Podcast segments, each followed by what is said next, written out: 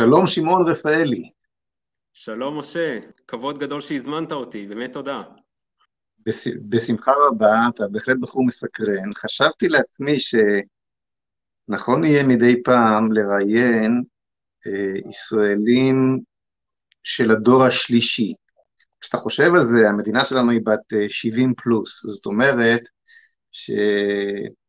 שהוריי, זיכרונם לברכה, היו דור המייסדים, אבי, זיכרונו לברכה, היה בן 17, אה, 18, כשקמה המדינה, אני בנו, הדור השני, ואתה בחור ישראלי, בן 27, אז אתה הדור השלישי.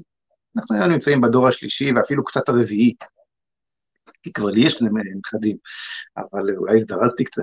בכל אופן, אה, בכל אופן, הדור השלישי הזה שאתה, שאתה מייצג, שאנשים צעירים כמוך, בגילאי אה, אה, סוף שנות ה-20, כלומר נגיד גילאי כ-30, כן, הדור השלישי הזה, הוא בעצם סיפור ההמשך של מדינת ישראל. ולכן, אם אנחנו רוצים לדעת אה, איך הולכת להיראות המדינה שלנו, ומה היא הולכת, אה, עם איזה שאלות היא הולכת להתמודד, אה, אה, כן, אה, כיצד ייראו פניה, כיצד תראה התודעה שלה, לאיזה כיוון היא זורמת, אני חייב מדי פעם לעצור את שטף הראיונות עם כל מיני מפורסמים, בני הדור השני בעיקר, בני הדור שלי, מכל הקשת, אלה שמייצגים בעצם את כל התפיסות הידועות והמקובלות אה, שבעבר, ולנסות להציץ אל העתיד באמצעות אה, אנשים כמוך. עכשיו אתה, אה, אני תכף אתן, אתן לך להציג את עצמך, אבל בחרתי להתחיל איתך, כי אתה, אתה מייצג שני פנים שני צדדים מעניינים מאוד בחברה הישראלית. קודם כל, את הציבור שאולי יש בו את החיות החזקה ביותר כיום, זה הציבור החרדי. כן, הציבור ה... שיולד הכי הרבה ילדים, שהצעירים שלו, כן, יותר ויותר משתלבים ב... במערכותיה של המדינה, ו... וכמובן שהדבר הזה לא קורה בלי התגוששות אה, תרבותית וערכית וכדומה, אז אתה כבחור שלמד בישיבות הכי גבוהות, כבחור חרדי שלמד בישיבות הכי גבוהות, אה, ומצד אחד ומצד שני נמצא עמוק בתוך המודרנה, בתוך ישראל, ישראל של היום, אה, תוכל אולי לתת לנו הצצה אל העולם הזה. ומנגד, אתה אחרי שנים רבות בישיבות חרדיות, ובאת מתוך הציבור החרדי, מצאת את עצמך אה, גם בשירות הביטחון של מדינת ישראל, עם הבנה וקרבה אל מקורות אה, מידע על המציאות הגיאופוליטית באזורנו וכדומה, ויש לך בוודאי דעה בדברים הללו, וגם כעמית ותלמיד במכוני המחקר שהימין הקים. אז בוא, בוא תספר לנו קצת, אה, שמעון, על קורות חייך, על קורות חייך הקצרים אמנם, אבל, אבל אה, בהחלט אה, מכובדים, מכובדים, 27 שנות חייך, בבקשה. אז כמו שאמרת, אני בן 27, אני גר בנחלאות בירושלים, ואני עמית תוכנית אה, שנקראת במכללה למדינאות. אה, במקביל אני יוצר פודקאסט בשם מסע בין עולמות. אה, הייתי עמית הסברה בארגון Stand With Us להסברה ישראלית ודיפלומטיה ציבורית. והתמחיתי בארגון שורת הדין למלחמה בטרור בכלים משפטיים. אתה עלית על נקודה מאוד מעניינת וזה הדור השלישי לקום המדינה, ואכן אני דור שלישי אה, בארץ, ולדבר הזה יש משמעות במובן הזה של אה, מות האידיאולוגיות הגדולות. זאת אומרת, אנחנו בדור הראשון בארץ היו את החילונים, חרדים, דתיים לאומיים, כל אחד נלחם על צביונה ודמותה העתידית של המדינה, ו... הדור השני תפס אמ, פוזיציה הפוכה לגמרי, אה, והיום בדור השלישי אני חושב שיש התמרכזות אה, של כל המגזרים, יש התמרכזות לאמצע של אה, חזרה שורשית שמצד אחד לא פוחדת לשאול את השאלות, ומצד שני גם לא מפחדת לבדוק את השורשים ואת הזהות שלנו. אה, הזכרתי את זה שאני בנחלאות, ואני לא סתם הזכרתי את זה, כי אפשר לראות בשכונה הזאת את המיקרוקוסמוס של ישראל, איך שאני רואה אותה, מהנקודת מבט שלי, אה, בחנוכה לראות את הסיורי חנוכיות, בימים נוראים, אזור אה, אלול, ספטמבר, לראות את הסיורי סליחות, ומי שמשתתף בסיורים הללו זה ישראלים מכל המגזרים, מהפריפריה, מהמרכז, חילונים, דתיים, חרדים, כשכולם מתרכזים סביב ישראליות חדשה, ישראליות שמחוברת ליהדות, ישראליות שמפתחת זהות, וכמו שאמרתי, זהות שלא, שלא מפחדת לשאול ולהתעסק. ולאן זה הולך?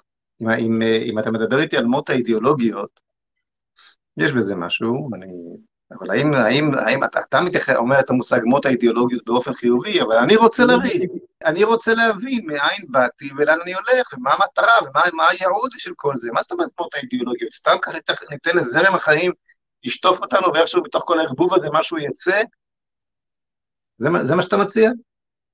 חד משמעית לא, אני אומר מות האידיאולוגיות הגדולות, שזה אומר רק אני צודק על חשבון זה שהשני לא צודק. ובמארג הזה, של עם ישראל בדור השלישי, לאט לאט אנחנו מבינים שכל שבט, לכל אה, אה, מגזר, יש את התרומה הייחודית שלו לשלמות הקוסמית הזאת, שנקראת עם ישראל.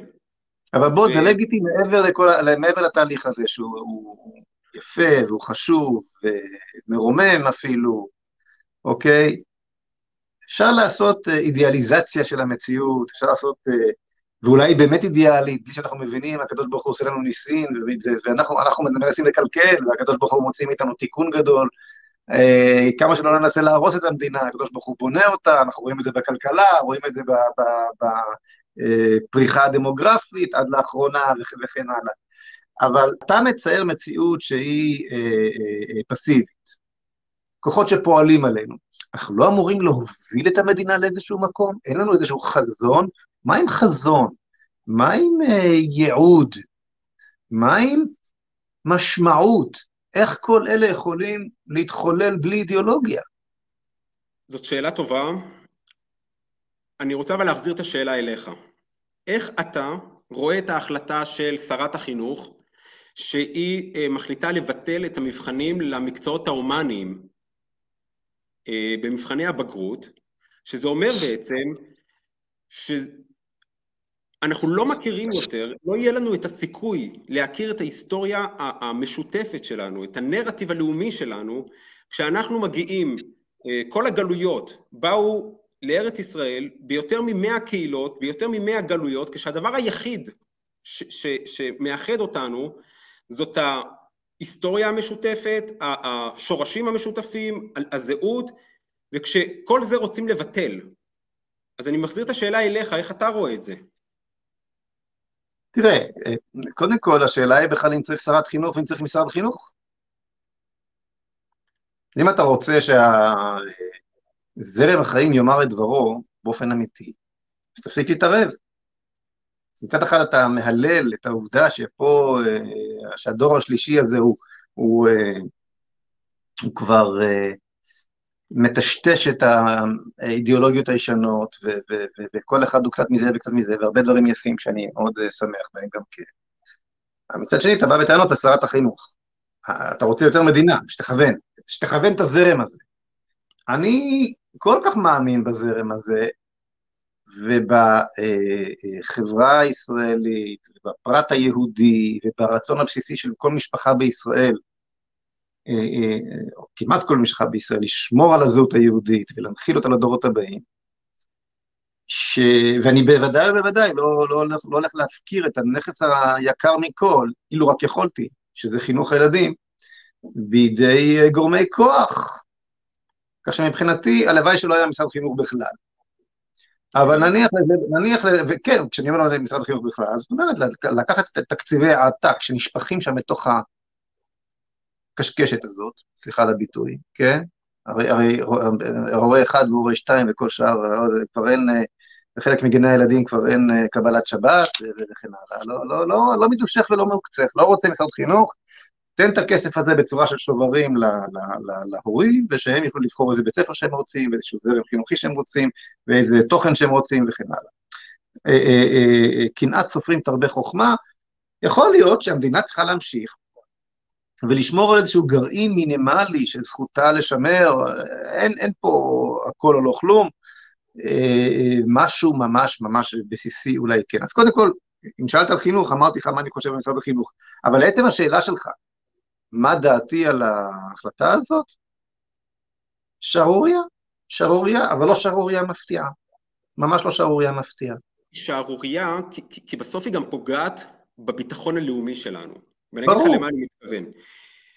כשאנחנו לא מאמינים בצדקת הדרך שלנו, כשאנחנו לא מכירים את ההיסטוריה שלנו, כשאנחנו לא מבינים את הקשר שלנו למקום הזה, בשביל מה נילחם על המקום הזה? בשביל מה, אתה יודע, ב... אז תסביר את השאלה ששאלתי אותך, שמעון. אתה תיארת מציאות שבה קץ האידיאולוגיות הגדולות אמרת, אוקיי? אתה לא יכול מצד אחד להגיד לי אה, קץ האידיאולוגיות, לעשות אידיאליזציה של אותו קץ, ומצד שני לבכות את העובדה ששרת, ששרת החינוך מבקשת לברוח מאידיאולוגיה. אבל נחזור, נחזור לשאלה הזאת, אנחנו רצנו קצת מהר מדי. אני רוצה, ברשותך, להתחיל דווקא מהמקום שממנו אתה באת, ולנסות להכיר קודם כל דרכך את, את החברה החרדית בכלל, אבל יותר מעניין אותי האינטליגנציה של החברה החרדית, זאת אומרת חברת לומדי התורה, שאתה נמנה עליה, למדת בישיבות הגבוהות ביותר, אולי תספר לנו גם באיזה תכף, ומה בדיוק, מה, מה האמירה של החברה הזאת, שבעיניי היא חברה חשובה מאוד, לחברה הישראלית? אמ, אני אגע בשאלה שלך, אני אגיד שאני למדתי בחיידר, אה, שנקרא קמניץ, זה בשכונת אה, הבוכרים בירושלים. אה, קמניץ זה על שם עיירה בגבול בלרוס, פולין, ואחרי השואה הקימו אותה כמה תלמידים של הישיבה שהייתה בעיירה, ובחיידר הזה אני למדתי. זה היה חיידר של דוברי יידיש אגב. המשכתי לישיבה קטנה, שזה בגילאי 13 עד 17, שנקראת ישיבת כל תורה בירושלים, בשכונת בית וגן. מי שייסד אותה זה גם היו יוצאי גרמניה אחרי השואה, יקים. מי ששימש את ראש ישיבה אה, המפורסם, החברה הישראלית יותר מכירה, אה, זה הרב שלמה זלמן אוירבך, והישיבה צופה על הר הרצל, דבר שהיה לזה הרבה משמעות אה, בשבילי אישית. הסיפור הכי מפורסם אולי בשמו, זה שהגיע אליו פעם תלמיד וביקש ממנו לנסוע לקברי צדיקים בצפון ולצאת מהישיבה. אז הוא אמר לו, בשביל מה אתה צריך לנסוע עד הצפון כשיש לך פה מתחת הבית, מתחת לישיבה, את אה, הר הרצל, איפה שכל הקדושים קבורים, וזה משקף משהו מהיחס של החברה החרדית כלפי כל הדבר הזה של אה, צבא, ביטחון, אה, התעסקות בחיי החומר, בניית ארץ ישראל, במובן הזה שהיחס הוא יחס מאוד חיובי, מאוד, אה, אה, מאוד מזדהים, אם כי בפרקטיקה אה, זה פרקטיקה שהיא שונה. והפרקטיקה מגיעה ממקום שאומר, יש לנו אוצר רוח של אלפיים, של אלפיים שנות לימוד, ומישהו צריך, אחרי שכל עולם התורה חרב בשואה, מישהו צריך לכונן מעפר, מישהו צריך ללמוד את זה מחדש. והדרך בללמוד ולספוג את כל הפרשנויות והמפרשים שלאורך כל ההיסטוריה היהודית עד ימינו, ולהעביר את זה לדור הבא, מתוך תפיסה של נצח ישראל לא ישקר, זה יכול להיעשות רק על ידי אה, אה, תפיסה של היבדלות, של לשבת וללמוד עם כמה שפחות מפריעים, כמה שפחות אה, התעסקות אה, אה, במה שקורה בסוף, אה, בחוץ.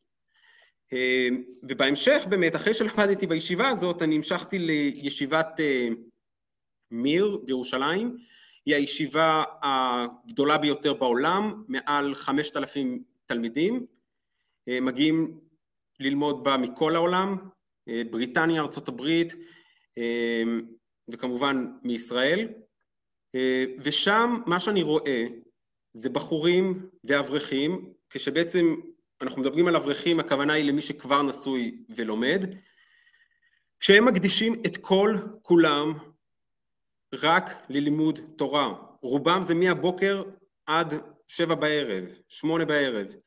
כשהתפיסה היא התפיסה הזאת של יש לנו ייעוד אדיר להעביר את כל אוצר הרוח היהודי להעביר לדור הבא.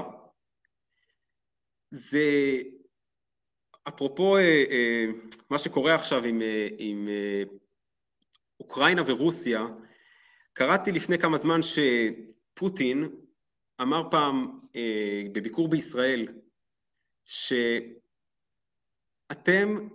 אומה ייחודית על במת ההיסטוריה, כשבניגוד לכל התחזיות אתם פשוט צוחקים לשר ההיסטוריה ושורדים.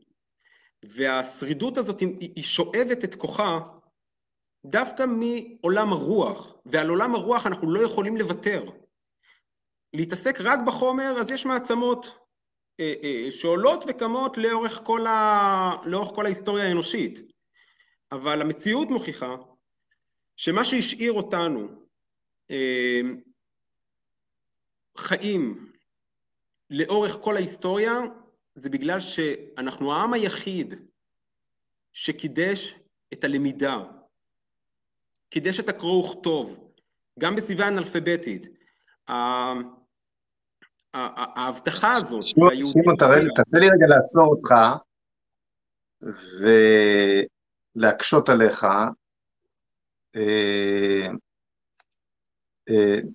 לא בהכרח מהמקום שבו אני לא מסכים איתך, אלא לשים את הכובע של הישראלי, בואו נקרא לזה לצורך העניין החילוני, למרות שהיום הגדרות האלה כבר לא כל כך רלוונטיות, כן, ישראלי נורמטיבי, אולי אפילו שמאלני, תל אביבי, כן, שינקינאי, איך שלא תקרא, כן. שמקשיב לך עכשיו, ואומר, יא חביבי, אוקיי, נתנו לכם 400 לומדי תורה בתש"ח, בן גוריון ויתר, והסכים ל-400 כאלה שישמרו את הגחלת, שילמדו יום ולילה, מדינה, אני יכול להבין, גם באוניברסיטה יש אה, אה, כל מיני לימודים, באוניברסיטאות יש כל מיני לימודים תיאורטיים, ללימודי רוח יש, יש, יש חשיבות רבה, אה, כמו ספרות, כמו אפילו מתמטיקה לא שימושית, כן, מתמטיקה תיאורטית וכן הלאה.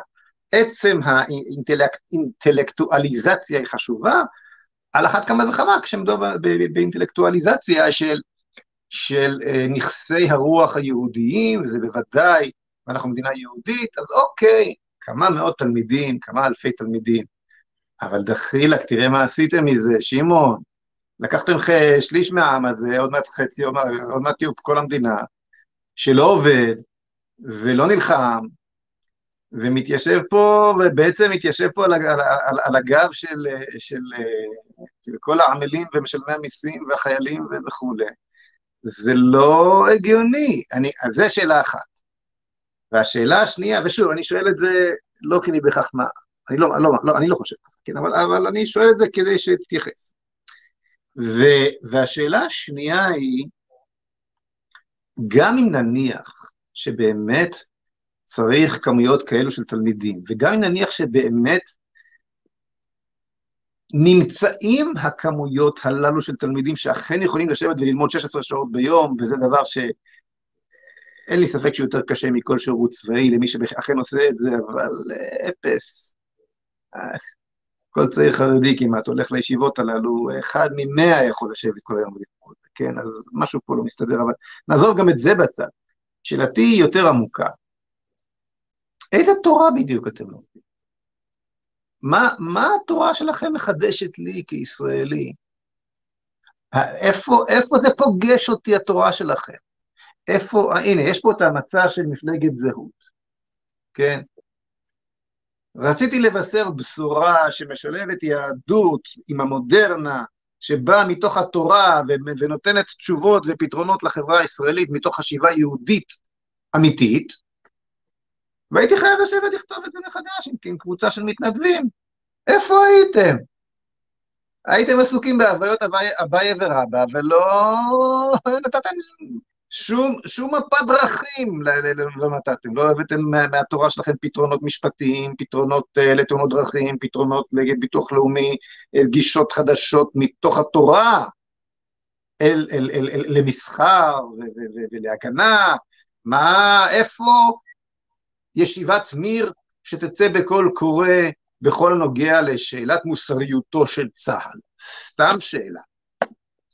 יש ויכוח, מה מותר ומה אסור לחייל לעשות בכל מיני מצבים. האם ישיבת מיר אה, הושיבה את תלמידיה לשקלא וטריא שבסופו של דבר הוציאה חוות דעת תורנית בשאלה? כלום.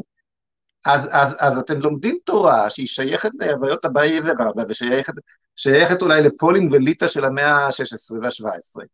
היא לא, היא לא, לא מדברת אליי, התורה שלכם. טוב, אמרת כל כך הרבה אה, דברים שצריך אה, להתייחס אליהם, אבל דבר ראשון, אני, אני מסכים עם, ה, עם, עם ההבחנה שהתורה היא צריכה להיות תורת חיים. ובדבר הזה אני אה, שותף אה, לביקורת בצורה כזו או אחרת על זה שה... שאנחנו צריכים הרבה יותר אה, להיות מעורבים ולומר את האמירה שלנו במה שקורה בציבוריות הישראלית. אגב, השאלה הזאת היא לא רק, ל... היא ממש לא נוגעת רק לישיבות החרדיות, היא בהחלט נוגעת גם לישיבות הציוניות, הסרוגות, מה שנקרא. תודה. ולכן אני אומר, אה, אה, כשיש לנו שאלה כמו אה, הסיפור של גלעד שליט, של שחרור מחבלים. נכון. היא שאלה מוסרית, היא שאלה מוסרית אה, אה, אה, בקנה, במעלה ראשונה. ועד כמה שלי ידוע, גדולי התורה, יש תשובות כאלה ואחרים, אה, כאלה ואחרות על, על הנושא הזה. וכמובן שזה נושא רגיש אה, ולא ניכנס לעצם הדוגמה הספציפית הזאת, אבל אני כן חושב שהתורה יש לה אמירה והיא צריכה אה, אה, להנחות גם בשאלות מוסריות וצריך להתעסק עם זה. אה, האם עושים את זה? אני אשאיר את השאלה הזאת תלויה, תלויה באוויר, היא באמת שאלה. אבל עדיין, אני חושב שהחובה שלנו ללמוד ולכונן אה, מעפר את עולם הרוח והתורה שעבד, זה דבר ראשון לקיים את ההבטחה, גם האלוהית, אבל גם את ההבטחה של כל אותם יהודים לאורך ההיסטוריה, שמסרו את נפשם אה, על קידוש השם ומסרו את נפשם גם אה, לשבת וללמוד. וההבטחה שלהם והבקשה שלהם בדרך למשרפות הייתה, תמשיכו את נצח ישראל. כשהם אמרו, כשהם כתבו בדם, עידן נקומה, כן, יהודים נקמה, לאיזה נקמה בדיוק הם התכוונו? להרוג גרמנים. אחד.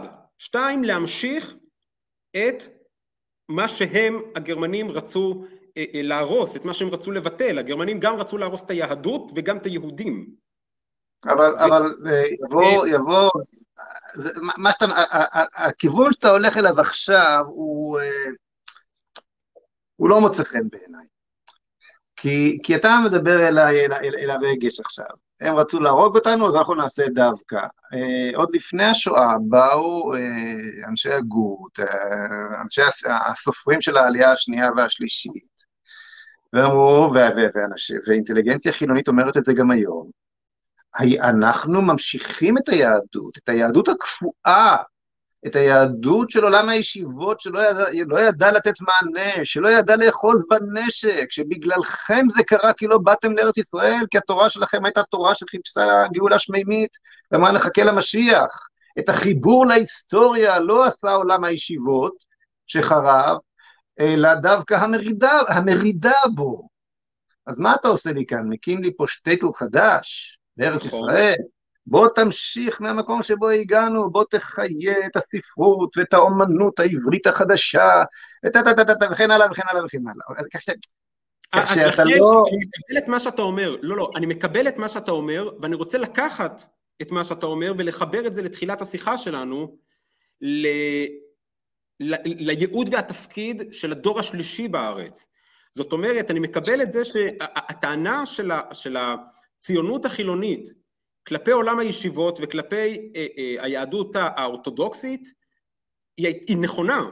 זה שעולם הישיבות לא היה לו אמירה איך אה, אה, להציל את, ה, את היהודים לפני המלחמה ולכונן ולהקים פה את המדינה היא טענה נכונה. מצד שני, וזה חשוב גם, שלהתנער לגמרי מכל העבר ומכל ההיסטוריה ולעקור מהשורש את כל הזהות שלנו ולה, ו, ו, ולהתחיל כאן מחדש, כן, אה, אה, בארץ ישראל קם העם היהודי, זה גם כן לא נכון. ולכן אני חושב שכן, בדור השלישי נוצר אה, איזשהו סימביוזה. סינתזה. סינתזה כן. של, של, של שתי הדברים האלו, של מצד אחד צעירים שלא מפחדים אה, אה, להתקרב יותר, להתעסק ב, ב, ב, במדיניות ציבורית, ומצד שני, אה, מהעבר השני, צעירים שלא מפחדים לבדוק את היהדות ולבדוק, אולי בכל זאת זה לא כזה מפחיד, ואולי יש לה אמירה. ואני יכול לומר לך מהצד שלי, אחרי שלמדתי בישיבת מיר, הלכתי ללמוד בישיבת חפץ חיים בארצות הברית, בקווינס. באוקטובר 2018 היה את הפיגוע באזור התעשייה ברקן, איפה שנרצחו שתי ישראלים, השם כן. ייקום דמם. כן. באותו זמן הצטרפתי לארגון בשם Defense of Israel, זה ארגון הסברה ישראלי, כשהתפקיד שלי, זה, זה ארגון הסברה אה, אמריקאי להסברה אה, ישראלית, והתפקיד שלי היה כל יום חמישי אה, להצטרף לשיחות אוף דה רקורד עם דיפלומטים ומשלחות בבניין האו"ם במנהטן. וזה היה מפליא לראות כשבשיחות לא רשמיות שבו אתה יכול אה, אה, לדבר בצורה פתוחה וגלויה עם אה, דיפלומטים, גם עם מדינות שאין להם קשר עם, עם, עם ישראל, קשר רשמי, ובשיחות אוף דה רקורד, אחרי שמדברים על כל הנושא של כיבוש, אפרטהייד, אה, היחס למיעוטים. מה שעניין אותם, לשמוע, מה שהכי עניין אותם לשמוע ממני כ- כ- כחובש כיפה אולי, זה היה שתי שאלות. שאלה ראשונה זה היה ממדינות אה, אפריקניות, ערביות, אה, דתיות, נוצריות או מוסלמיות, שהשאלה הייתה, אתם מחזיקים בארץ הקודש, מה ההצדקה שלכם להחזיק בחבל ארץ הזאת, בארץ של אלוהים? והתשובה, אתה יודע, אתה לא יכול להתחיל עכשיו לפמפם את המסרים של משרד החוץ הישראלי שאומר ש, שתל אביב זה בירת uh, הבילויים המערבית. לא זאת התשובה. בירת הגיא, תגיד, תגיד, מותר לך להגיד את המילה, בוא נגיד את האמת. בירת ההומואים. ההבנה הייתה שירושלים... לא, וזה מה שאומר משרד החוץ. אוקיי. כי מציון יצא, כי מציון יצא, איך נגיד, כי מציון תצא אה, להט"ב, אני יודע, כן. זהו, והפריזמה הזאת, הפריזמה המערבית חילונית הזאת, שחושבים שכל המאה ה-93 מדינות באו"ם, אה, אה, חשוב להם הנושא הזה, זה חוץ מזה שזה משקפיים מאוד צרות של הפרספקטיבה של יחסי החוץ של ישראל, כן, לחשוב שכל המדינות חשוב להם הנושא הזה, התשובה שהיה להם חשוב, שהיה להם חשוב, שהיה להם חשוב לדעת זה היה אמ, מה הערך שבגינו אתם מחזיקים? בשביל מה? נו, ומה ענית? לא היה לי תשובה חוץ מלומר התעסקות, זה שאנחנו מקיימים את הייעוד שלנו של התעסקות בחיי רוח. כי, כי מהעבר השני, כשהיה מדובר במדינות אה, מערביות, אירופה וארצות הברית, השאלה הייתה, למה לא לחיות את חזון הדירה בפרברים, את ה...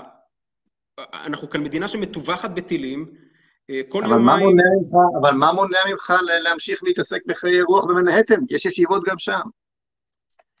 נכון, ועדיין החיבור כאן, במקום הזה, ששייך לנו, וכן, להשתמש בתשובות דתיות. התנ"ך, כמו, זה הפך להיות, ההסברה הישראלית הפכה להיות אה, לקורס בליברליזם מערבי קלאסי שאנחנו בטוחים שכל העולם אה, זה הדבר ש, שישכנע אותו וזה הסדר שאותו, וזאת השקפת העולם שמנהלת אותם. אבל מתחת לפני השטח יש תשתיות אה, אה, דתיות שמה שידבר אליהם זה יהיה זה שהעם היהודי חזר לארצו ושם הוא לומד את תורת האלוהים וההתעסקות הזאת וקיום חיי הרוח במקום הזה זה מה שמבחינתם היה הצדקה לזה שזה הארץ של אלוהים ואנחנו עושים את מה שמוטל עלינו. ואומות העולם מבינות את זה ש... אבל, אבל, אבל מוטל עליך, מוטל עליך שאם, אוקיי, אז, אז, אז הסברת להם, לאנשים דתיים,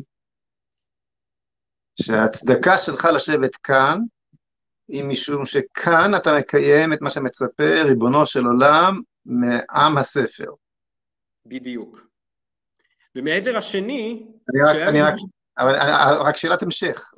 אני זרקתי לך שאלה, למה שלא תלמד uh, תורה שם ותקיים את הייעוד שלך כעם יהודי שם? ללמוד תורה אפשר בקווינס. לא דווקא במקום שבו אתה uh, מעורר מלחמות עם כל העולם. נכון. אז, אז, אז, אז, אז אמרת לי שכן, אבל בכל זאת, פה בארץ זה יותר טוב. זה ארץ הקודש. גם מבחינה ערכית, גם מבחינה ערכית, פה בארץ, זה המקום שבו התהלכו רבותינו, ופה אה, אנחנו מה? לומדים תורה, אבל גם מה? מבחינה... השאלה שלך היא, היא, היא, היא נופלת בטיימינג שבו נשיא ארצות הברית, ביידן, מוכר את היהודים בווינה עם הסכם הגרעין. נו, בדיוק, היא הנותנת. למה אתה מקבץ פה את כל לומדי התורה של עם ישראל כמתחרי קשת אה, הגרעין האיראנית? לך תחסה בצילו של ביידן, תלמד תורה כמה שאתה רוצה. אז זהו, שאני חושב שכן יש משמעות לזה שבאנו לכאן ואנחנו יכולים להגן על עצמנו בכוחות עצמנו. אבל זה לא סותר שיהיה לזה גם משמעות רוחנית. ולא רק, ולא רק במובן... אז, אז, אני, אז אני, אני, אני לוקח אותך, תסלח לי לאט לאט uh, קדימה, אוקיי? אז, אז ברור שיש כאן עניין שהוא מעבר ללימוד עצמו, נכון? אנחנו מדברים על uh, לימוד, שהוא לימוד תורה שהוא חשוב, והגית בו יומם ולילה, כתוב בתורה, אין, אין, אין בכלל שאלה בעניין הזה, אי אפשר בכלל להתווכח עם מה שדיברת עד עכשיו, על החשיבות של מה שדיברת עד עכשיו, אבל, כפי שהסברת כרגע, מדובר בלימוד תורה שהוא חלק ממכלול של בשורה שבאה מתוך חיים שלמים בארץ ישראל, שבה גם ללומד התורה יש מקום, תפקיד חשוב, גם לחייל יש תפקיד חשוב, גם לסוחר יש תפקיד חשוב, לחקלאי, לפועל הייצור, למורה, לרופא וכן הלאה וכן הלאה. כלומר, עם... בדיוק. שלם, שחי חיים ארציים מצד אחד, ורוחניים מצד שני, ומתוך חייו השלמים כעם ריבוני בארצו, ודווקא ריבוני ודווקא בארצו, יוצאת הבשורה של מה? של תיקון עולם במלכות שדי. כלומר, אנחנו, אנחנו אומרים שלוש פעמים ביום את, הפס, את, ה, את, ה, את הסיסמה, לתקן עולם במלכות שדי, כלומר להמליך את הבורא על עולמו, ואין מלך בלא עם, עם זו יצרתי לי תהילתי יספרו, אנחנו עמו של הקדוש ברוך הוא, ודרכנו הוא מתגלה ומולך בעולם כולו, כשכל התהליך הזה אמור להגיע לשלמותו בבניין בית המקדש בירושלים. נכון. מסכים איתי, נכון? אני מסכים איתך, השאלה אם תהיה... ארמון המלוכה? אני, אני מסכים עם זה, רק אני לא חושב שזה... אה, קטונתי מלהחליט ולומר האם זה מוטל אה, אה, על ידי האדם לבנות את בית המקדש או להשאיר את זה אה, לאלוהים, אבל אני כן אה, אה, לוקח את מה שאתה אומר. אני כרגע לא נכנס לוויכוח הזה, למרות שלי זה די ברור, אה, הלכה, אה, פסוקה ברמב"ם דרך אגב, תפתח הלכות מלכים ומלכים ומלכים ומלחמותיהם, אני בטוח שפתחת אומר במפורש אה, על מי זה מוטל, זאת מצווה, זה חלק מתרי"ג מצוות, הכל בסדר, כן? אנחנו אוהבים להפוך את חלק מהמצוות למשהו, להחזיר חלק מהמצוות לאחריות של הקדוש ברוך הוא, זה כיף, זה נחמד, אבל זה דעתי. אה, אה, אולי אני, אולי, אני לא, לא, לא, לא נכנס לשאלה הזאת, כן? אני אומר, אבל זה החזון. החזון הוא שבסופו של דבר אותו תהליך של עם ריבוני בארצו שחי חיי תורה מצד אחד, ושהתורה הזו שזורה בכל עולם המעשה שלו, לאורך ולרוחב ולעומק ולגובה, כן, בכל הממדים של עולם המעשה שלו, בסופו של דבר מבשר את, את, את מלכות האל, מונותאיזם, כבר בישרנו כמה דברים, כן? אה, והתהליך הזה מצטלם, התהליך הזה מגיע לשלמותו בבניין בית המקדש בירושלים. זה החזון, נכון? או שאתה רוצה לדייק את מה שאמרתי עכשיו. אה, אה, אני פשוט אשקף את מה שאתה אומר, וזה שכשאנחנו מדברים על להיות אור לגויים, זה במובן, יש לזה תוקף דתי, לא רק במובן האוניברסלי של אה, בואו אה, רק נעזור, כי נראה לי כל האומות עושות את זה. זאת אומרת, אה, כשיש רעידת אדמה, רוב המדינות המפותחות שולחות עזרה. אבל זה להיות אור לגויים במובן של לתת תשובות לשאלות היסוד והקיום של המין האנושי שיכולות לצמוח מחיי הרוח אה, ביהדות. והמערב היום נמצא במשבר אה, אה, קיומי במובן הזה של, של ששואל שאלות משמעות והשאלה היא מה התשובה שלנו לעולם וה, והתשובה ועכשיו, יכולה אז. עכשיו, אז עכשיו אני, אני, אני מחזיר אליך את הכדור ותסלח לי שאני קצת בוטה אני עושה את זה כדי לנסות, אני מקשה עליך כדי... אני ידעתי אני ידעתי מי אני משוחח. ידעת למה אתה נכנס, אתה אומר. כן. בדיוק. האם פגשת פעם, בכל הישיבות שלמדת, אה, בהגדרת הייעוד, כפי שעשיתי עכשיו?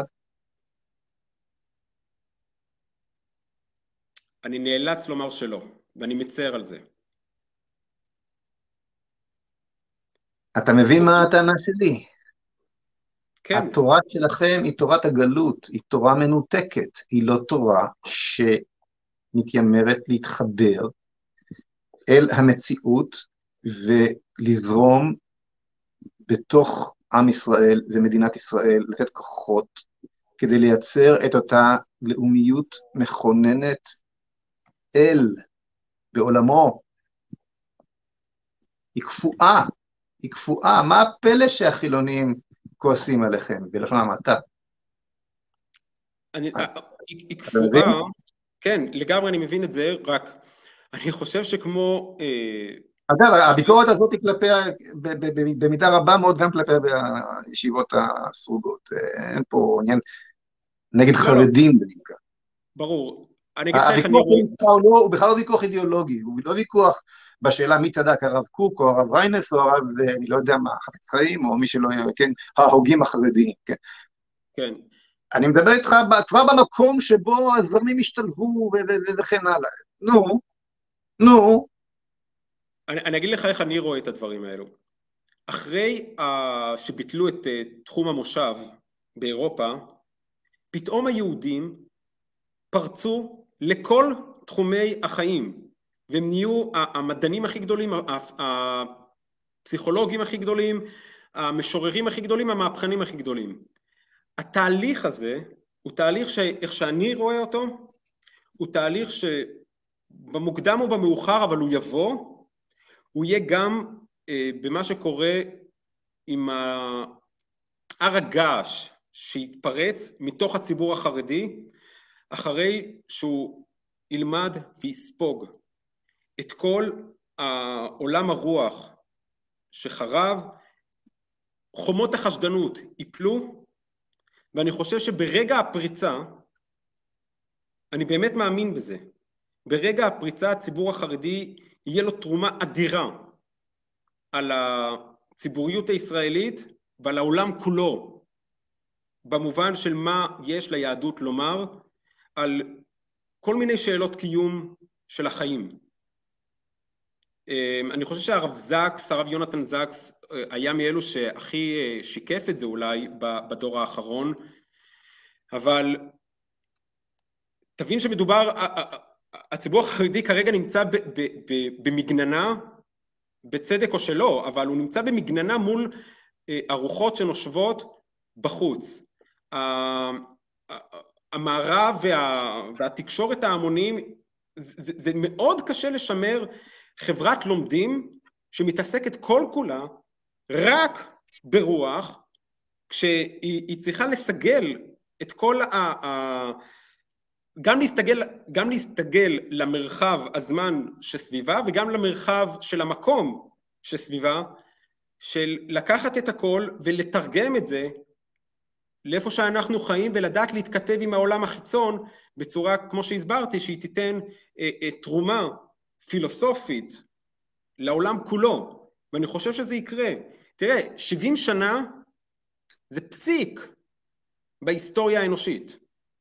זה פסיק, אנחנו בעיצומו של הניסוי.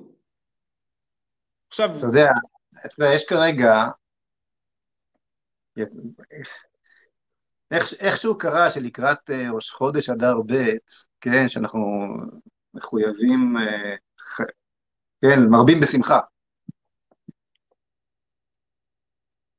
ראיתי פתאום, מי שמביט, מי שמביט במציאות, בעין, אה, לא, לא עוצם את עיניו בכוח, כן, מביט במציאות, מה הוא רואה?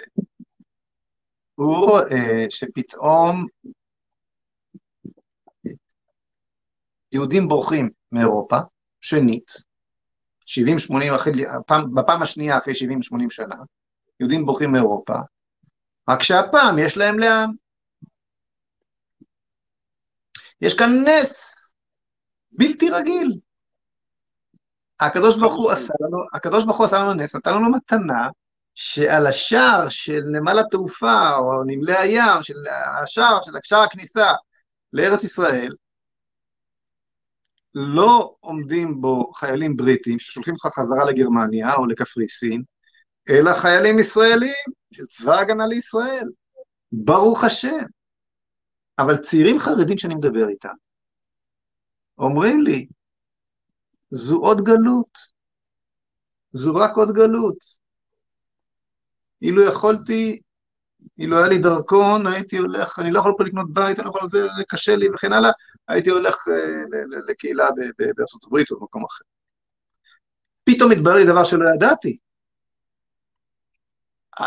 החיים היהודיים שחזרו לקייב, לא ידעתי שמדובר בכמויות כאלו של קהילות ושל יהודים, שיהיו בריאים כולם.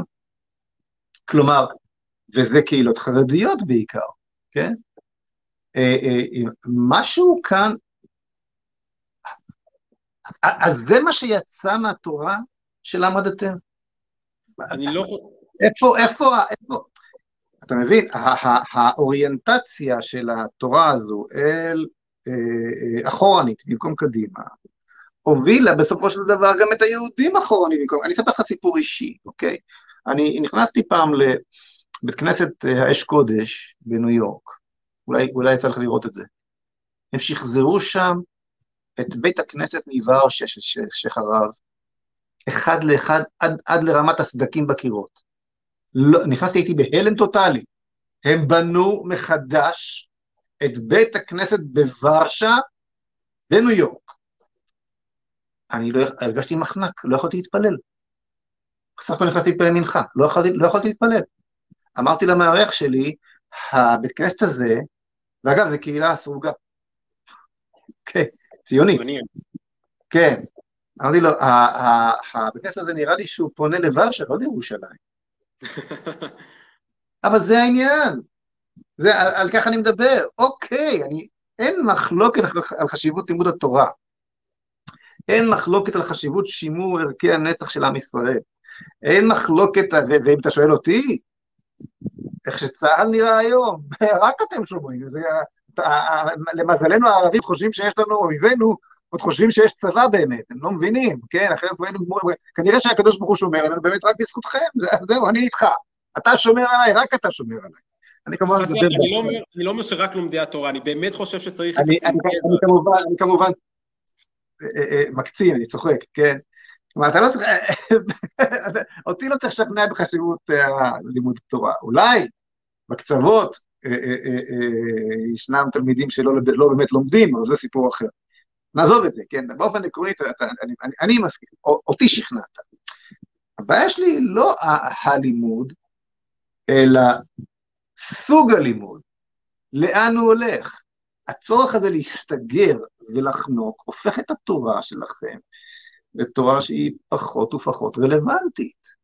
והדוגמה, ו, ו, כי, כי בקצה, בקצה של, של לימוד מן הסוג הזה נמצאת אידיאליזציה, אה, מין, מין הירואיות חדשה. החזרנו את תפארת החיים היהודיים לאוקראינה.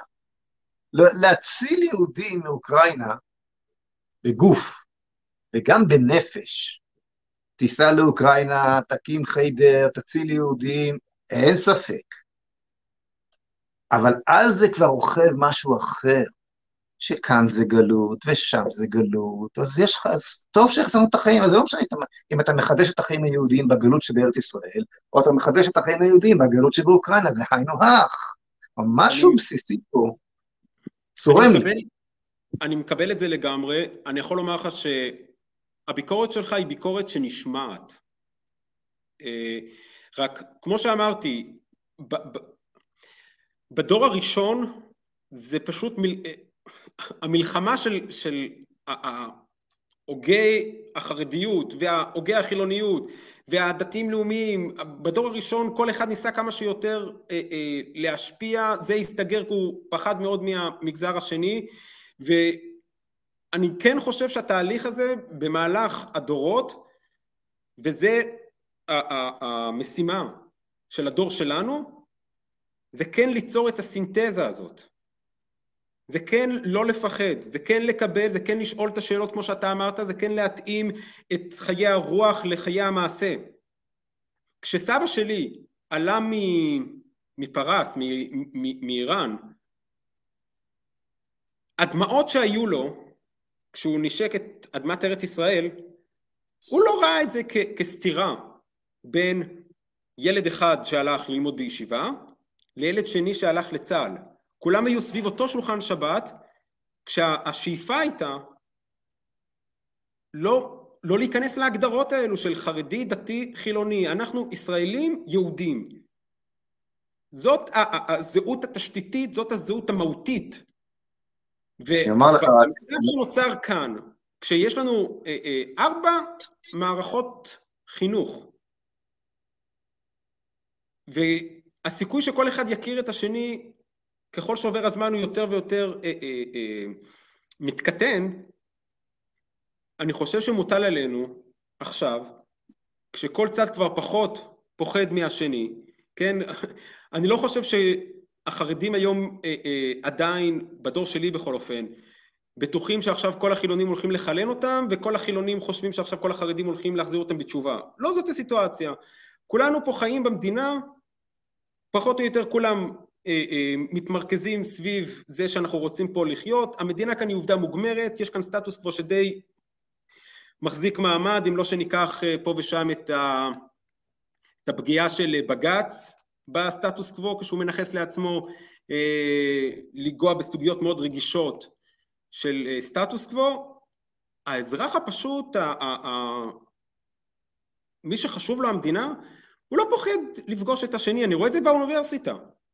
כשאני אה, אה, מארגן אה, אה, אה, תפילה בצד, או, או, או כולם מכבדים, זאת אומרת, אה, כלים כשרים כולם מכבדים, בבסיסי צה"ל כולם מנסים אה, אה, לשמור את, את, ה, את הדברים ה basic ומוצאים את המחנה המשותף הרחב. וכן, המלחמות האלו הן מלחמות שמאוד אפיינו את הדור הראשון, שכל אחד היה בטוח שהוא, שהאידיאולוגיה שלו היא האידיאולוגיה היחידה והיא האידיאולוגיה שאמורה לנצח. זה מאוד מאפיין אה, חשיבה מערבית של בוא ניכנס להגדרות מוגדרות, הכל בתוך תבנית שיהיה מסודר. ואני אומר לא, אנחנו יהודים וזהו, זה הזהות התשתיתית והמהותית והיחידה. אני אתן לך, אני אתן לך, אה, אני רוצה לעבור בשיחה שלנו עכשיו לכובע השני שלך, של מה שכבר, כי אתה הרי פרצת מעולם הישיבות, אל באמת המציאות הגיאופוליטית הרחבה יותר בכל מיני תחומים שאתה עוסק, ותכף נדבר על זה, ואיך אתה מבין את המציאות הישראלית והמציאות הגיאופוליטית, והסכנות עומדות לפתחנו וכדומה, נדבר על זה. זה דווקא יהיה מעניין לדבר על הגרעין האיראני, בחור אה, חרדי אה, יוצא ישיבתי, דווקא השילוב של השיחה שאנחנו עושים כרגע, מבטא אולי את הכיוון שאליו אנחנו חותרים להגיע, אבל אני אעשה ברשותך איזה פעם... לא שיש לי ידע על הגרעין האיראני יותר משלך, הקשר שלי לגרעין האיראני... לא, אנחנו נדבר על זה, התכוונתי לומר, נדבר, ניתן לנו, ניתן את התובנות שלנו ממה שמתחולל. כן. אה, אה, אני רוצה לעשות איזשהו, איזושהי פאוזה של דבר תורה קטנצ'יק, שהוא רלוונטי מאוד לשיחה שלנו. אוקיי, אני עולה להר הבית אחת לחודש, לצערי לא יותר. אה, בכל י"ט לחודש אתה כמובן מוזמן, חשוב מאוד שתבוא אחרי טבילה, תודה. לא בנעלי אור. לא בנעלי אור. אה, ופעם אחת שמעתי מישהו נותן דרשה מעניינת קצרה בהר הבית. הוא אמר לי כך, אה, הברכה שכל, שהכהנים מברכים את העם, יברכך השם וישמרך, יאר השם פניו אליך ויחונקה, יישא השם פניו אליך וישם לך שלום, הברכה הזו ש... שכתובה בתורה, שכך הכהנים מצווים לברך את העם, מורכבת משלושה פסוקים שאמרתי אותם כרגע. כשכל, אה, כשהכהנים מברכים אותנו בבית הכנסת בתחילת שמונה עשרה, כן, בבוקר, אז אה, אה, אחרי כל פסוק הקהל עונה אמן. אבל הכהנים שעמדו על המעלות בבית המקדש וברכו את העם, לא עצרו בין פסוק לפסוק. בבית המקדש קוראים את כל שלושת הפסוקים ברצף. לכאורה הבדל מינורי, קטנצ'יק, אבל מאוד מאוד מהותי. ולמה? למה בבית המקדש זה ברצף וב... אה, ומחוצה לו כל פסוק בנפרד? כי כל אחד מהפסוקים הללו מכוון לציבור אחר שבונה את החברה. מה הם שלושת, שלושת הציבורים שלהם מכוונים הפסוקים הללו? יש לך את ציבור תלמידי החכמים, יש לך את ציבור הסוחרים, ויש לך את ציבור הלוחמים. זו החלוקה הגסה, כן? האינטלקט... האינטליגנציה, ההגנה והכלכלה, שלושת הציבורים הללו. כשאתה תבדוק בתוך שלושת הברכות הללו, אחת מכוונת אל הציבור הזה, שנייה לציבור הזה והשלישית לציבור הזה. בבית המקדש, המחיצות בין כל שלושת, שלושת, אה, אה, שלושת הציבורים הללו נופלות, לא רלוונטיות. ולמה נזכרתי דווקא בדבר התורה הזה? כי אני חושב שבאמת הרצון הזה שאתה מבטא, להגיע לסינרגיה בין הציבורים השונים בחברה הישראלית, שזהו רצון מאוד יפה, וזה באמת החזון הגדול, לא יוכל להגיע בסופו של דבר לידי מימוש בלי יצירת, בלי הגדרה, הגדרת החלום, בלי שיהיה לנו חלום משותף בכל הציבורים הללו.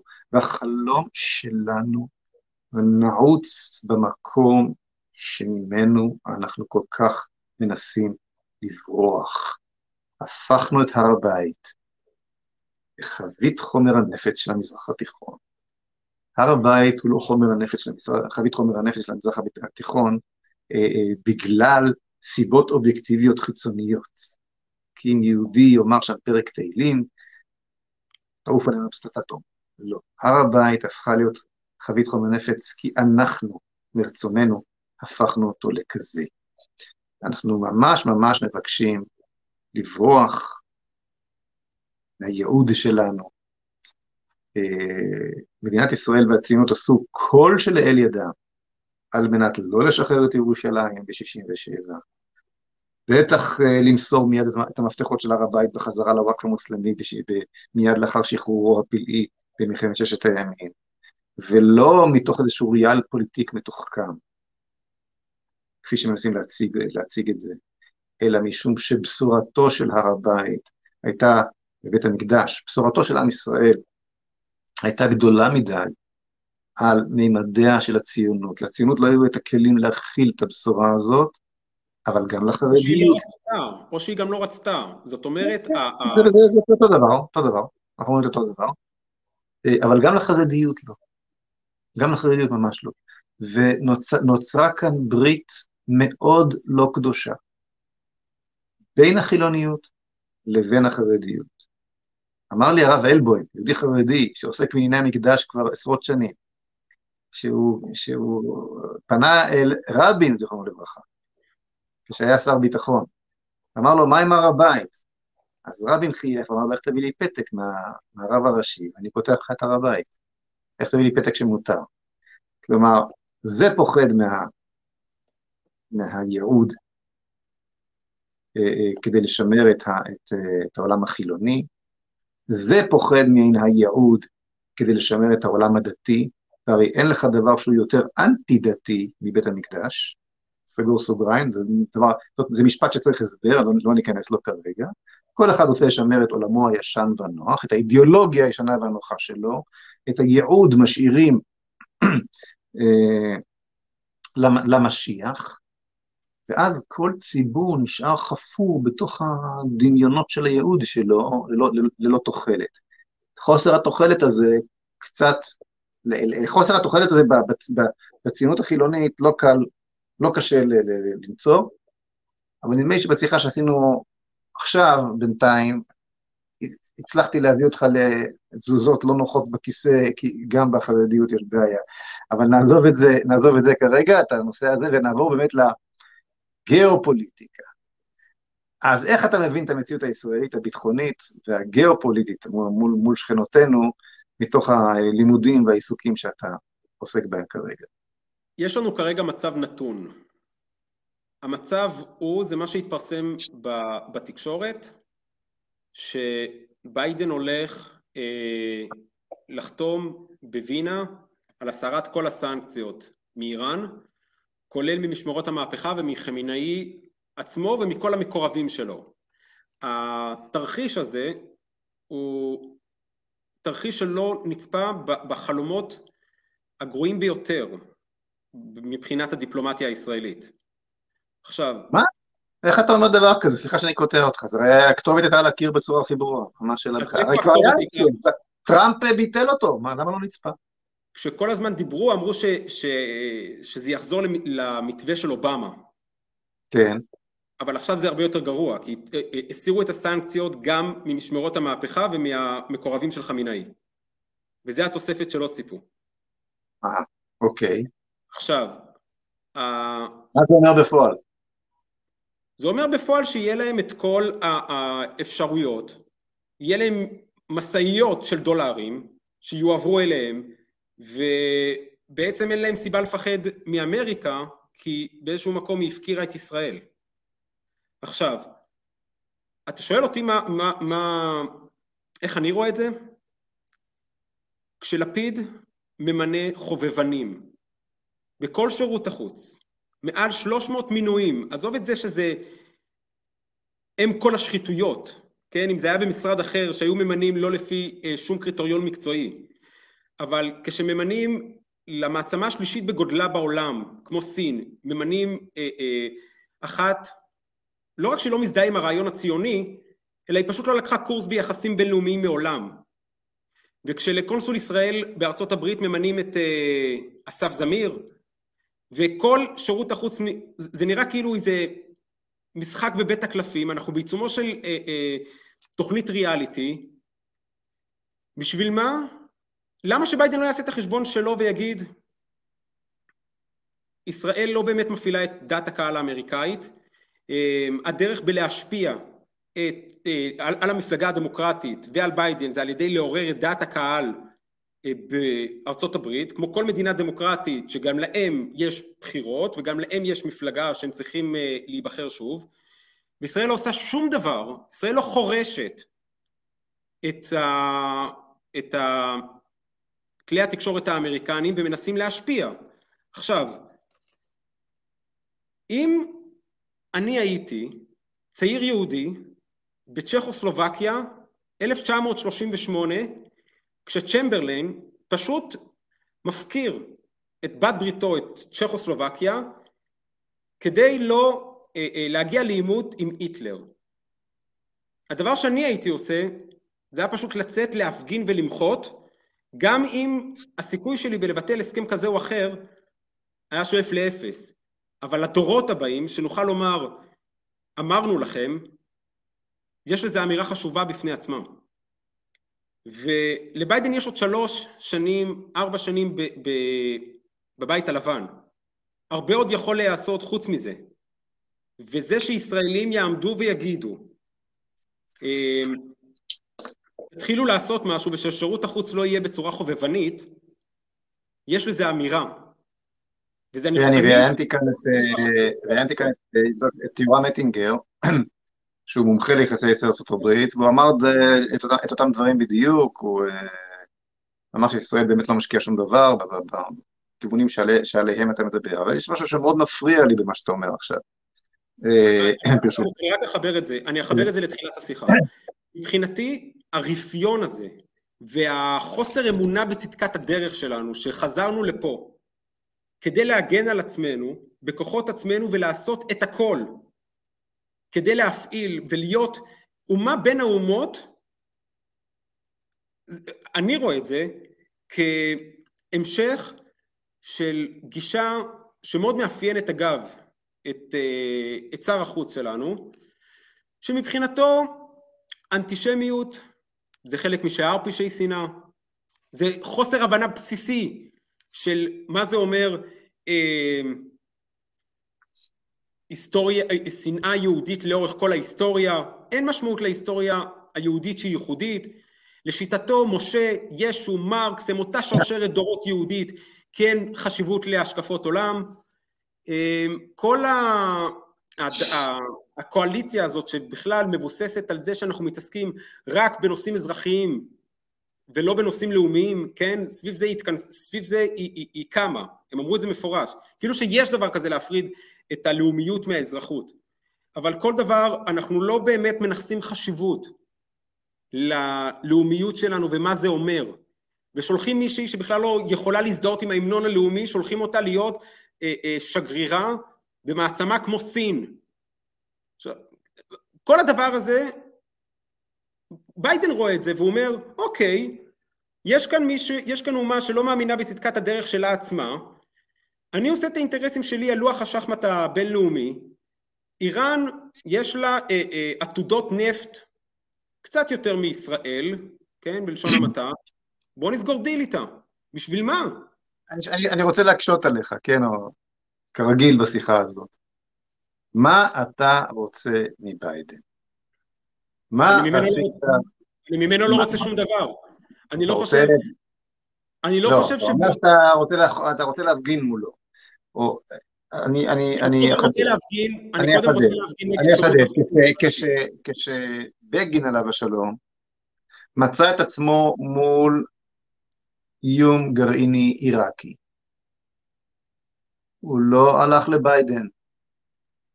אני לא חושב לא שלא צריך. לפעול, אני לא חושב שלא צריך לפעול בשיתוף פעולה. זה ברור שצריך... רגע, רגע, תן לי, תן, תן, לי, תן לי לחדד.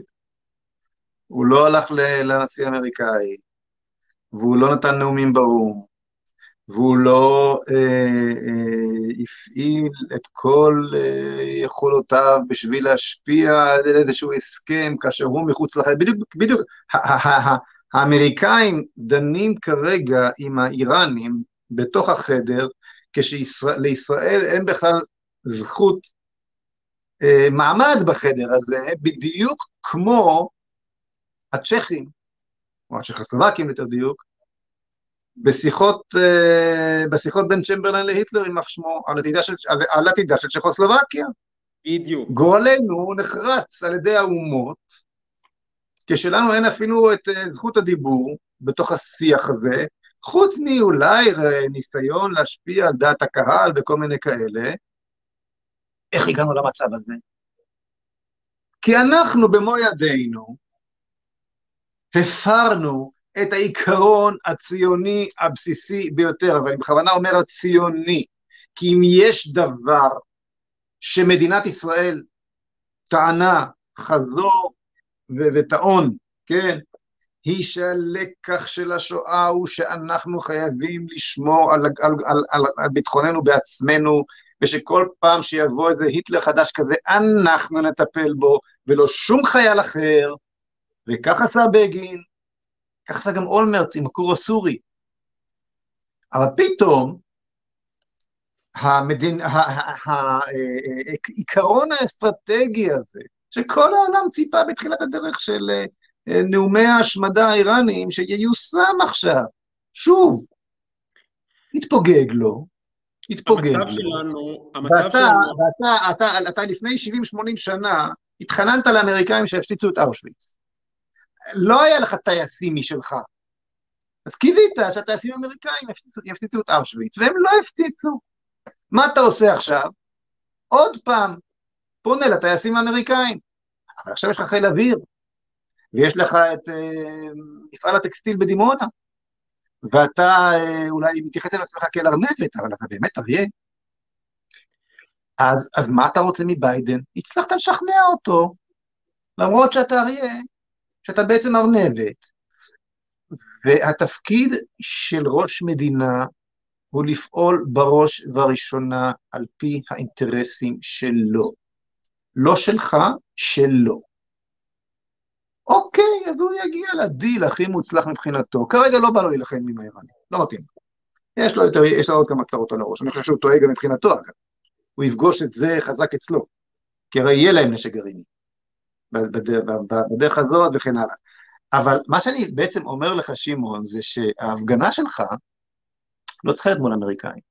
ההפגנה שלך צריכה להיות מול, מול ממשלת ישראל, פה. הפתרון, הבעיה שלך התחילה כאן, והפתרון יכול לבוא רק מכאן. אני מקבל את זה. אני לא אוהב את האוריינטציה הזו לאמריקה. אני מקבל את זה. אני, אני, אני חושב שהמצב שלנו היום הוא הרבה יותר גרוע, משני אספקטים. אספקט ראשון, זה שב-1938 אותו צ'כי לא ידע מה עתיד היטלר לעשות. בניגוד להיום, שהאיראנים אומרים מפורש, ואני נוטה להאמין להם. ברור מה, למה לא, לא להגיד? הם, לא, היטלר היה מתוחכם והוא לא גילה בהתחלה, בתחילת הדרך, מה הוא הולך לעשות. פה הם אומרים, אנחנו, המטרה שלנו זה להשמיד את, ה, את ה, המדינה הציונית מכדור הארץ. הם אומרים את זה, ואני נוטה להאמין להם. דבר ראשון. דבר שני, אה, אני, אי אפשר לצפות שהמפגינים הפרו-ישראלי במדיסון סקוויר יהיו יותר פרו-ישראלים מהישראלים עצמם. אם אנחנו לא נפגין מול אה, אה, משרד החוץ שלנו, שיפסיק למנות מינויים חובבנים אה, אה, בשירות החוץ, אנחנו לפחות נוכל לומר בעוד חמש שנים, בעוד עשר שנים, ידינו לא שפכו את הדם הזה.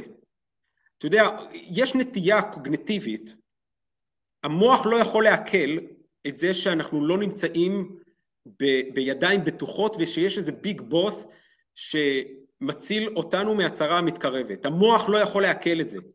יש אבל מספיק דוגמאות היסטוריות של אסונות שכולם ידעו שהם אה, אמורים לבוא, אף אחד לא עשה שום דבר והצרה הגיעה.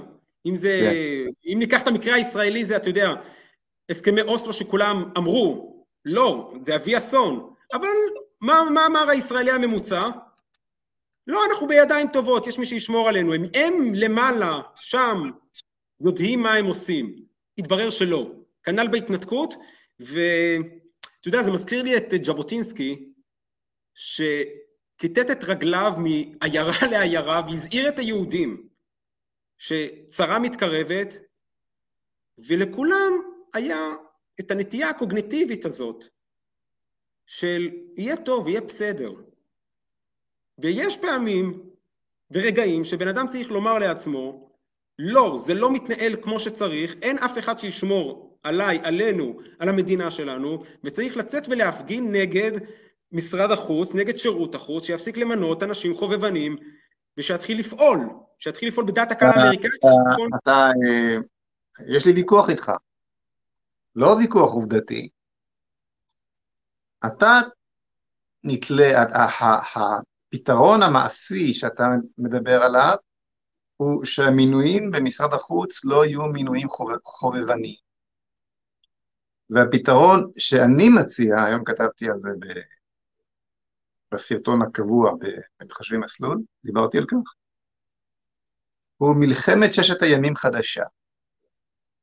במלחמת, במלחמת ששת הימים היינו במצב דומה, אפילו יותר טוב מעכשיו, מכמה, מכמה בחינות. ובוא נגיד שדומה.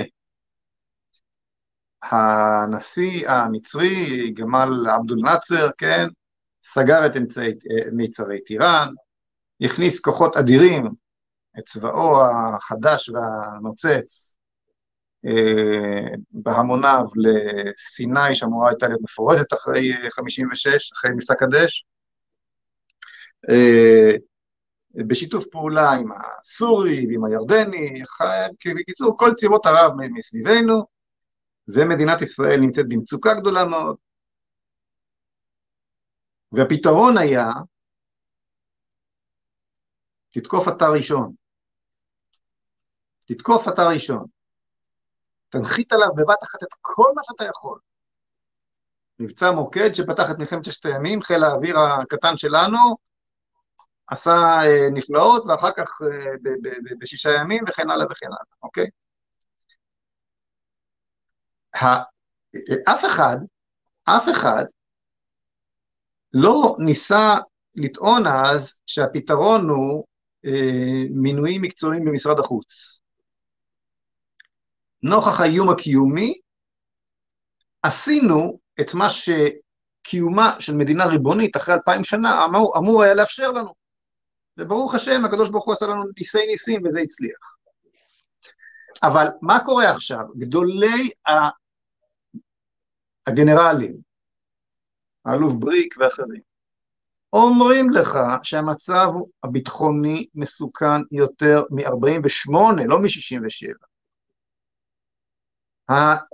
האסטרטגיית הנאומים במקום מעשים הובילה לכך שבמקום שאתה תהיה עכשיו על הגדרות האיראניות, האיראנים על הגדרות שלך, נכנסו לכאן בחסות, אה, אגב, אה, אה, אני לא, לא, לא ארחיב יותר מדי כיצד הדברים התגלגלו, אבל אתה נמצא כרגע בתוך טבעת חנק של טילים שהולכים ומתדייקים, שהמשמעות שלהם היא יותר, היא, היא בסדר גודל, האסטרטגית היא, כמו פצצת, פצצת אטום. נכון, ישראל היום מטווחת מצפון ומדרום, אין שום מקום בטוח. בסבב האחרון חמאס...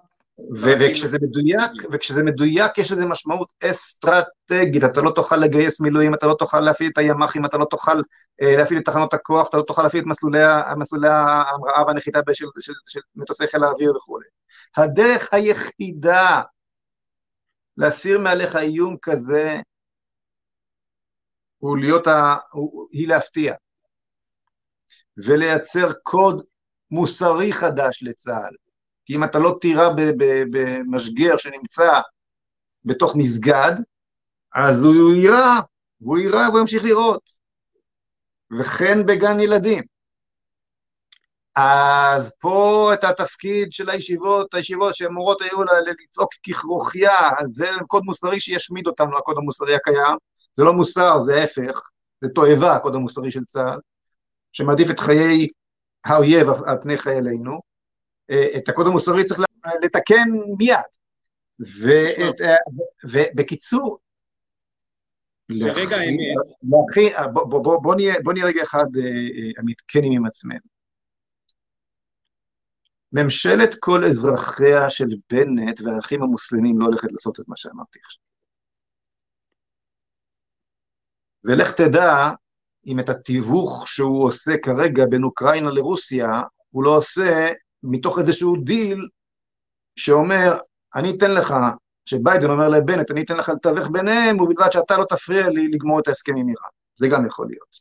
זה רמת האמון שיש לי בבנט, אגב, אוקיי? אבל put that aside, שים את זה כרגע, שים, שים את זה כרגע בצד. הממשלה, הממשלה הרעה הזו תיפול בעזרת השם, ותשוב לשלטון ממשלה לאומית. אבל אם אנחנו נדבר עכשיו על, על מינויים במשרד החוץ, במקום להגיד את האמת, שמעון, שזה מה שנדרש, אז גם הממשלה הלאומית לא תעשה, כפי שלא עשתה בעבר, את כל, ה, את כל ההידרדרות האסטרטגית שדיברתי עליה, עשו ממשלות ימין. שהאינטליגנציה, שהאינטליגנציה של עם ישראל, האינטליגנציה הלאומית, שעולם הישיבות הוא חלק ממנה, האינטליגנציה הלאומית, שעולם המכונים הימניים החדשים, קהלת, אה, איך נקרא, מה עוד יש, אה, נו, קרן תקווה, אה, שיבולת, איך נקרא, לא שיבולת, קרן תקווה, קרן תקווה וכן הלאה, קמו, קמו כמה מוקדי, אפילו קפה שפירא, כן, קמו מוקדים, עיתונות, ספרות, מוקדי אינטליגנט, אם אנחנו לא נקום עכשיו ונאמר את האמת, זה מה שנדרש. עם שחפץ בחיים חייב לקום על חיה, כן, לקום על רגליו האחוריות ולהגן על עצמו, זאת המשמעות. אז זה לא יקרה גם כשהימין יחזור לשלטון. תראה, הימין, פה בארץ משום מה כשמדברים על ימין ושמאל זה מסתכם בשאלות מאוד ספציפיות. הלך החשיבה של כל ממשלות הימין עד עכשיו, הם התנהלו לפי אסכולות מאוד אה, ליברליות וקוסמופוליטיות, במיוחד בכל מה שקשור לדיפלומטיה. כן, ההסברה של ממשלות הימין לא הייתה שונה, הם היו שולחים... עכשיו, זה בדיוק מה שצריך לשנות. החזון שלי זה שמי שהכי מתאים לשרת כשגרירים במדינות מוסלמיות בבוא העת, אלו הדתיים והחרדים. הם השגרירים כן. הכי מוצלחים שיכול להיות. ערכי המשפחה. עם זה, עם זה אני בוודאי מסכים איתך. ערכי המשפחה. ויש לי ניסיון עם זה, כן. ערכי המשפחה, ה- היחס לדת ול, ול, ולאל, זאת אומרת היום כשבהסברה הישראלית בכל מבצע מדגישים על כמה לא פגעו נשים וילדים.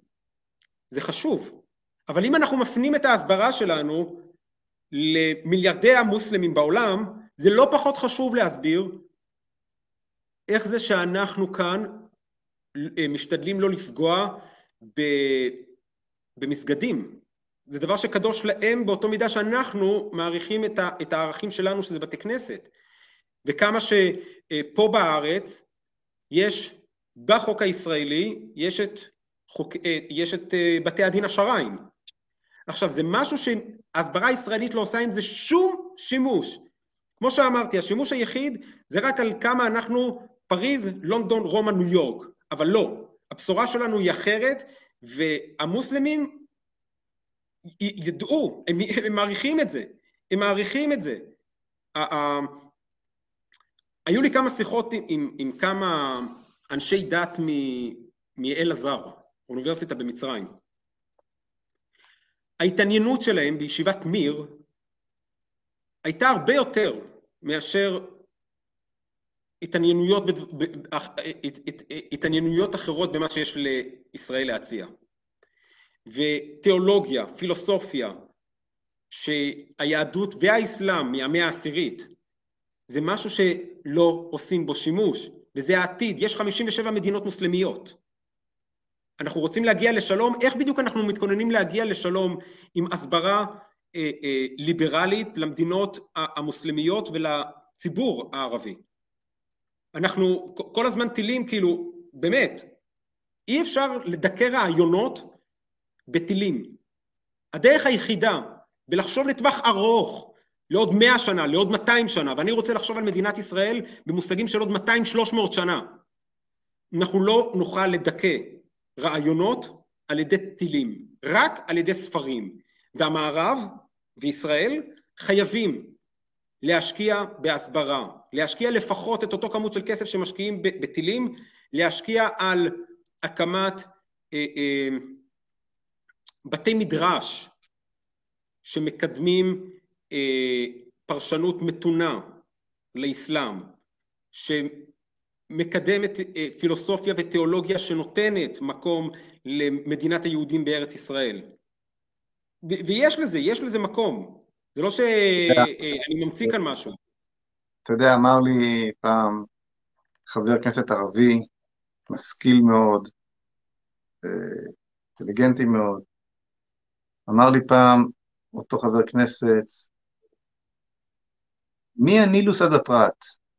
אתה יכול לשבת, ואיתך אני אסתדר, הוא אמר. אבל עם הציונים האלה, אפילו בתוך בית אחד בארץ ישראל תהיה לי מלחמה. והסיבה לכך היא בדיוק מה שאמרת עכשיו. הוא לא מרגיש מאוים ממי שבא ומנהל איתו דיאלוג בשם הזהות שלו. הוא דווקא מרגיש מאוים מאותו ישראלי שפונה אליו מתוך מחיקת הזהות שלו. הישראלי מבחינתו, אותו ישראלי ציוני מוחק זהות, זה שניסה להמציא לעצמו זהות ישראלית ציונית במקום היהודית, נתפס בעיני אותו ערבי, אני מדבר איתך על חבר כנסת מוכר וידוע, כבסך הכל קולוניאליסט, אחרון הקולוניאליסטים הלבנים שהגיעו לכאן מאירופה, שמבקש לנשל אותו ומבקש לשלול גם, לשלול גם את הזהות שלו, לאכוף את חוסר הזהות הזו, את הזהות המומצאת שלו, של הציוני, הישראלי, גם עליו. ברגע שבאתי אליו עם שם, עם שם השם, שם אלוקים, כן, הוא אמר, מהנילוס עד הפרט, אין שום בעיה. שלך, ונסתדר. הוא יודע שנסתדר. לכן אני אפילו, למרות שאני מסכים איתך שצריך לכבד את כל האמונות וכן הלאה, אבל אפילו לא, אבל לא זאת הנקודה, מה היחס שלך אליהם, אלא הנקודה היא מה היחס שלך אל עצמך. אנחנו uh, צריכים להתחיל להתכנס לקראת סיום. אני uh, חושב שקיבלנו פה באמת uh, טעימה מעניינת של דור שלישי. Uh, אני אצטרך להביא עכשיו דור שלישי מהכיוון ההפוך לכיוונים שלך, אולי עמוק מהצבא, אולי עמוק מהחילוניות, נעשה גם את זה מעת לעת. ותודה רבה על ההצצה הזו שנתת לנו, אתה בחור צעיר, אתה רק בתחילת, בתחילת חייך, זה כבר מבואר עם עצמך ברמה מאוד מאוד מרתקת ומעוררת אה, הערכה. המסע לא. יישר כוח בהמשך הדרך. אצלך הוא בוודאי רק מתחיל.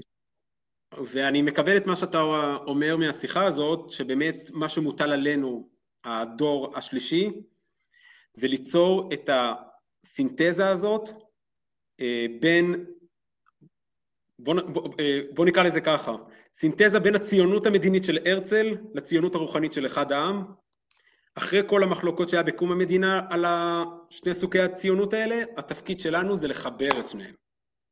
כי זה בסוף מה שייתן את הדלק, הציונות הרוחנית, היא מה שבסוף תיתן את הקיום שלנו לעוד 100, 200, 300 שנה של המדינה כאן.